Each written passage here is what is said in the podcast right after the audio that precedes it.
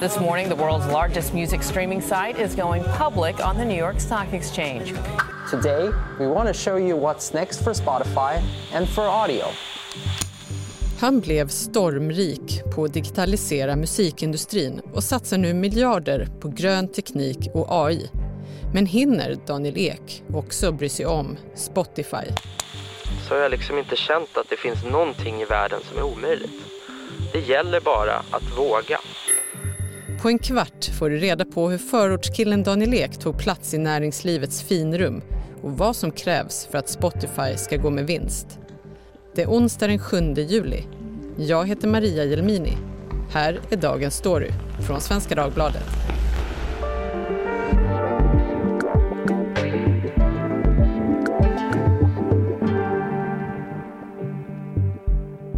Jan Almgren, du är reporter på SvD Näringsliv och du har bevakat eh, bland annat makten i svenskt näringsliv under flera år. Janne, berätta, varför är det så spännande med makten i näringslivet? makt, makt är alltid spännande, oavsett om det är i näringslivet eller i kulturlivet eller, eller i politiken.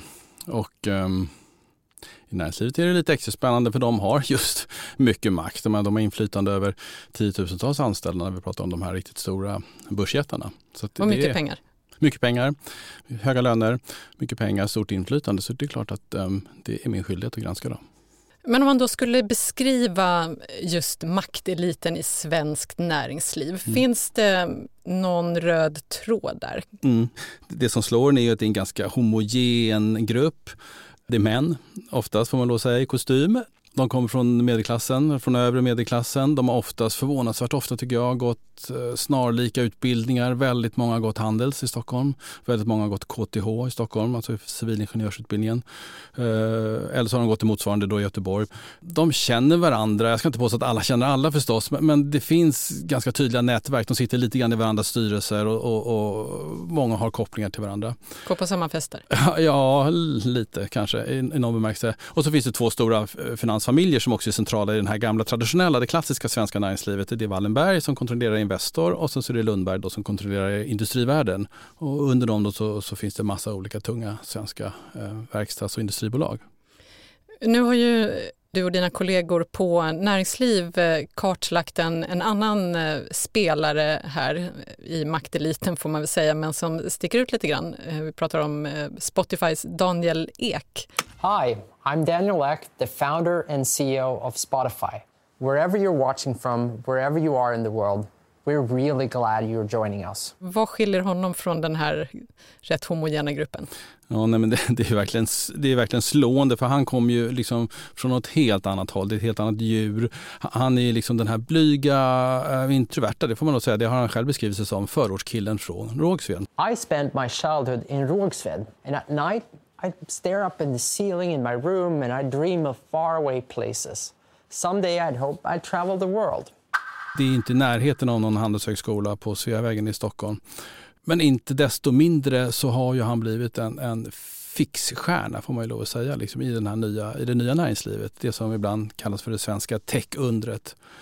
Otroligt framgångsrik, otroligt rik också. Då, då. Han har aktier i Spotify för 25-30 miljarder.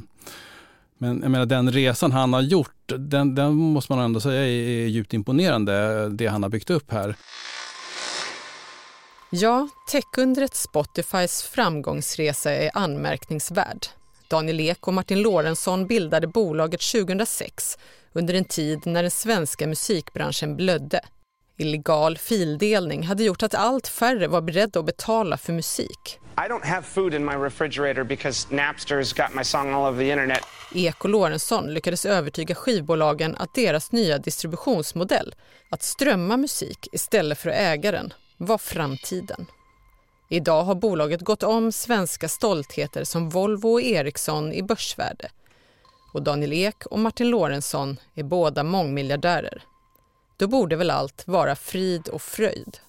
Ja, um, jag tycker jag tycker det finns två berättelser om Spotify idag. Den ena berättelsen är naturligtvis väldigt ljus. Eh, det är det här att han har byggt upp den här eh, världens ledande streamingtjänst för musik. Han har byggt upp ett företag på 15 år som omsätter 50 miljarder och som idag har, jag tror det är 340 miljoner användare. Det är otroligt många användare. Det är långt över en kvarts miljard användare över hela världen. Spotify är på börsen sedan ett par år tillbaka. De har ett börsvärde som ligger på över 300 miljarder, inte så långt ifrån Ericsson. Det, det är helt otroligt. Så att det är den ljusa sidan av, av Spotify. Det låter som att det finns en mörk sida också då. ja, mörk låter, mörk låter kanske överdrivet dramatiskt men det, man kan väl säga att det finns en eh, en mer bekymmersam sida. Och, och ehm, det, det självklara avstampet från det bekymmersamma är liksom bara var är vinsten? Where's the money, Lebowski? Det här företaget har funnits då i 15 år och de har ännu inte ett enda år visat vinst på helåret. Det finns enstaka kvartal där de har visat vinst, ska man säga, men, men de har inte visat vinst på helåret. Och det är många som tycker det där är väldigt märkligt. Hur kan man växa så mycket och hur, framförallt hur kan man vara så framgångsrik på börsen och kursen bara tickar uppåt, uppåt, uppåt när, när man inte gör vinst? Men då ska man säga att på ett sätt så är det ju inte konstigt. Det är ju väldigt många sådana här unga techbolag eh, som, inte, som inte gör vinst och som medvetet satsar på tillväxt. Man, man, man talar om tillväxt eller vinst och då är det många som har som strategi att nu de här första åren så ska vi bygga tillväxt. Vi ska växa ut i världen och sen får vinsten komma där, där efteråt. Så att på ett sätt så är det inte något konstigt att, att de inte gör vinst direkt. Men nu har det gått så pass länge så nu börjar det liksom infinna sig en viss mått av, av otålighet och, och, kanske till och med vad vet jag, nervositet hos en del investerare. Vad, vad, när kommer den där vinsten? Men om man då tittar på Daniel Eks andra investeringar, det är nämligen inte bara Spotify som han ägnar sig åt numera. Han har sagt att han ska investera runda slänga 10 miljarder i annat. Vad är det här? Ja, det är någonting som kom förra hösten på en stor techkonferens i Helsingfors. Så höll han ett anförande och då eh, ganska plötsligt så berättade han att han ville eh, starta en egen investeringsverksamhet, en annan separat investeringsverksamhet som inte hängde ihop med Spotify. Där han ville satsa pengar och hjälpa unga europeiska teknikbolag och han var beredd att avsätta 10 miljarder ur, ur egen ficka för det här. Och det skulle ske tillsammans med andra riskkapitalbolag och det var meningen att det skulle vara liksom kommersiella investeringar som ska ge vinst. Det här fick ju en jättestor uppmärksamhet när det här kom då förra hösten och det kan man förstå för att med tanke på hur extremt unikt framgångsrik han har varit och uppenbart vilken begåvning han är när det gäller att bygga företag så var det många som kände så här, vad, vad händer nu? Liksom, ska han bygga ett, ett till imperium vid sidan om Spotify? Så det, det vart väldigt eh, hypat. Så vad är det för typ av investeringar han har gjort? Ja, mycket, Vilka bolag? Konkret så handlar det om att han har gått in redan idag i, med pengar i det här Northvolt du vet den här stora batterifabriken som är på väg att byggas uppe i Skellefteå i Norrland. Han har också gått in med pengar i den här H2 eh, Green Steel som också är väldigt hypat som är alltså eh, Sveriges första fossilfria ståltillverkning, också uppe i Norrland, i, i Boden tror jag de ska bygga den. Han har också gått in i Kry. Eh, det som är den här vårdappen som är väldigt uppmärksammad och fått lite kritik också sista tiden. Han har gått in i Veer ett blodtestningsföretag. Han har gått in i någon, någon uh, miljöfond i uh, Malmö. Men det här är fortfarande i sin linda och det är lite fortfarande oklart var det här ska landa. Om man kollar på de här bolagen så är det ju en, en rad rätt så namnkunniga investerare får man säga som har gått in där. Eh, bland annat eh, Kristina Stenbeck till exempel i H2 Green Steel. I'm an entrepreneur. I want to go back to finding people who can bring ideas and, and energy to, to what I believe in. De har ju blivit eh, nästan lite som ett eh, radarpar. Vad beror det på? Mm. Radarpar, det är en jättebra beskrivning av dem. För det är faktiskt lite grann vad de blivit och det, det, är lite udda för de, de, är så otroligt, de kommer från så otroligt olika håll. Um, Daniel Ek då, förortsbakgrunden, Rågsved och Kristina Stenbeck som kommer från en helt annan värld, jag höll på att säga en annan planet. Liksom. Uh, finansfamilj, mycket pengar, uppvuxen på Manhattan. Men på något sätt i alla sina olikheter så har de funnit varandra och också tagit rygg på varandra. Så de har ju tillsammans då eh, gått in. Kristina Stenbeck har också gått in i Northvolt och också gått in i H2 Green Steel. Och eh, man kan ju förmoda att deras eh, vänskap, eller vad man nu ska kalla det för, inleddes 2017 när Kristina Stenbeck tog plats i Spotify-styrelsen. Och där sitter hon sedan dess. Så att, um, det är många som är, är, tycker det där är, är, ehm, spännande att se vad det ska leda till. Kommer de gå in med mer pengar i de här två Norrlandsprojekten, H2 Green Steel och Northvolt eller kommer de gå in i något helt annat? Kommer de starta någon ny verksamhet tillsammans? Eller sånt där? Det, det blir spännande att följa.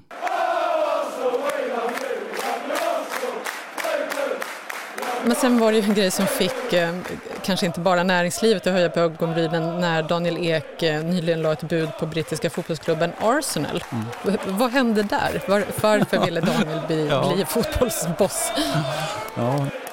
Vad hände där? Jag vet inte heller vad som hände. Det var var den 23 april tror jag det var, så kom den första tweeten. Då, då la plötsligt Daniel Ek ut en tweet där han sa att han var väldigt intresserad av Arsenal och lite sådär kan tänka sig att lägga något bud. Han antydde att han kunde lägga ett bud. Att Daniel Ek är fotbollsintresserad, det visste vi. Att Daniel Ek älskar Arsenal, det visste vi också. Men, men att därifrån faktiskt köpa klubben, för jag, jag tror att det finns någon prislapp på 20-30 miljarder, det är ju väldigt, väldigt långt. Det var ingen som såg det komma. Eh, men den 23 april då så kom den här tweeten och sen så var det bara några dagar senare så kom faktiskt Spotify med sin kvartalsrapport. Och då blev han intervjuad i CNBC, den här amerikanska eh, finansiella liksom, tv-stationen. Och där var han ännu mer konkret och sa bokstavligen att han planerade att lägga ett bud på Arsenal. To answer your question, I'm very serious. I have secured the funds for it, and I want to bring a what I think is a very compelling offer to the owners, and I hope they hear me out. Men varför? Vet man det? Nej, har han förklarat? Nej, eh, han älskar eh, sin fotboll, han älskar sitt Arsenal och han har en passion och han känner att han kan bidra med någonting. Eh, man ska komma ihåg att det här kom också i en, ett sammanhang, en kontext när den nuvarande ägaren har blivit väldigt kritiserad, jäkligt kritiserad får man lov att säga. Det är en amerikansk finansfamilj med ett krångligt namn som heter Kronke, tror jag det uttalas. Eh, som äger Arsenal idag och de har blivit, eh, de är inte alls populära bland Arsenals fans då. Eh, framförallt efter det här förslaget till någon slags avancerad elitfotbollsliga, europeisk elitliga som kom i, våras som blev snabbt begraven innan den här idén knappt hade fötts. Och det där gjorde många fans rasande så att det ska vara om han tyckte att det var ett bra läge liksom att sätta in en stöt. När det blev inget brittiskt fotbollslag i Eks bolagsportfölj den här gången men oavsett så menar kritiker att Daniel Ek borde fokusera på att leverera vinst till Spotify, inte på att bygga upp ett nytt imperium. Att göra bolagsinvesteringar tar tid, inte minst när det handlar om 10 miljarder. Ja, men, men för mig, drivkraften har ju hela tiden varit bara lära mig att bli bättre och, och göra nya större saker. Men säger det här, fotbollsbudet, de många investeringarna, något om Daniel Ek? Eller något om hans intresse för Spotify? Ehm, eh, det är en svår fråga och jag tycker också det här med, jag gillar den här liknelsen med olika hattar. Alltså sätter man på sig den bekymmersamma hatten så kan man möjligtvis tycka att det här är lite spretigt. Det, kan man väl möjligtvis tycka. Så det är klart man kan undra sådär, kommer det här bli liksom varken hackat eller malet? Å andra sidan så är Daniel Ek inte vem som helst. Han har visat att han har byggt upp Spotify till en, till en världsspelare. Han har byggt upp en helt ny industri. Det är liksom hatten av för det han har åstadkommit. Och det är möjligt att han kan få det här att funka jättebra. Så man ska inte heller överdriva problematiken. Det, det, kan bli något fantastiskt av det här. Han kan skapa många nya företag, han kan skapa många nya jobb. Har man den begåvningen och den liksom entreprenöriella förmågan som han har visat att han har, då kanske han också ska utnyttja det, inte bara på, på Spotify. Jag tror att liksom, bra innovationer är de där alla vinner och det är det som är liksom litmus-testet för en riktigt bra innovation. Och det är så vi approachar eh, beslut också. Men vad tror du, handlar det här om pengar eller är det någonting Nej. annat? Nej, jag tror inte det handlar om pengar. Han är god eh, för 25-30 miljarder kronor. Han har pengar så det räcker. Utan det här handlar om någonting annat, absolut. Det handlar om en, en vilja att ge tillbaka. Det, det, handlar till samhället. Det handlar, tror jag, om en vilja att lite grann gå på tvärs och inte bara vara liksom mainstream. Och han, han gör det han vill. För att han kan? För att han kan, precis, och använder sin potential. Det är väl vackert så. Men sen om det leder till och det resulterar till en succé, det återstår att se. Han har visat att han har lyckats tidigare, han kanske lyckas igen. Om vi backar tillbaka till Spotify igen då. Eh, vad krävs för att Spotify ska någon gång kunna börja gå med vinst? Mm. Eh, det som krävs är, är, eller det som de satsar på nu, det är det som du och jag håller på med just här och som så många håller på med idag, nämligen poddar. Eh, Spotify, Bra tänkt av oss där då. Eller hur, eller hur. Så att um, Spotify har lagt ner massa miljarder på att uh, investera i olika poddföretag. Man har kontrakterat en, en väldigt känd amerikansk poddare som heter Joe Rogan komiker, lite kontroversiell person men ändå otroligt framgångsrik. Så att eh, många tror att det är en plattform för ljudindustrin som kan eh, se till att Spotify faktiskt börjar tjäna de där pengarna. Får se om Daniel Ek hinner ägna sig åt Spotify då. Jag håller tummarna. Tack Janne för att du var med i Dagens Story. Tack själv. Vi som gjorde programmet idag är producent Daniel Persson Mora och jag heter Maria Jelmini.